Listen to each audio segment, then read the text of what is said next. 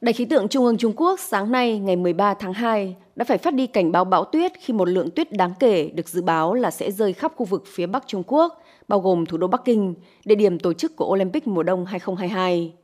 Tuyết rơi vào dịp cuối tuần và đã bắt đầu ở một số khu vực từ hôm qua ngày 12 tháng 2.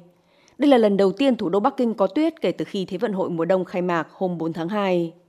Các nhà chức trách đã ban hành cảnh báo bão tuyết màu xanh, mức thấp nhất trong 4 cấp, với một số khu vực được dự báo là sẽ có lượng tuyết dày 4 cm.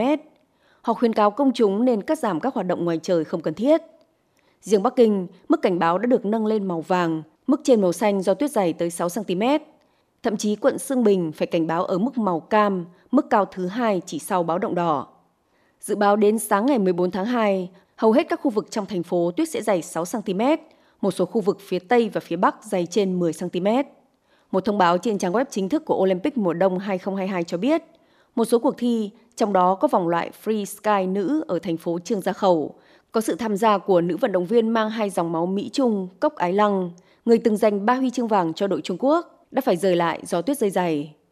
Theo dự báo của cơ quan khí tượng Trung Quốc, dự kiến sẽ có tuyết lớn ở các khu vực miền Trung và Nam Nội Mông, miền Bắc tỉnh Sơn Tây, khu vực Trung Bắc Bộ tỉnh Hà Bắc, phía Bắc thủ đô Bắc Kinh, phía Nam Thiên Tân, phía đông và nam tỉnh Liêu Ninh và dọc theo dãy núi Thiên Sơn ở Tân Cương trong ngày 13 tháng 2. Nhiệt độ ở Bắc Kinh đã giảm xuống với mức thấp nhất là âm 6 độ C.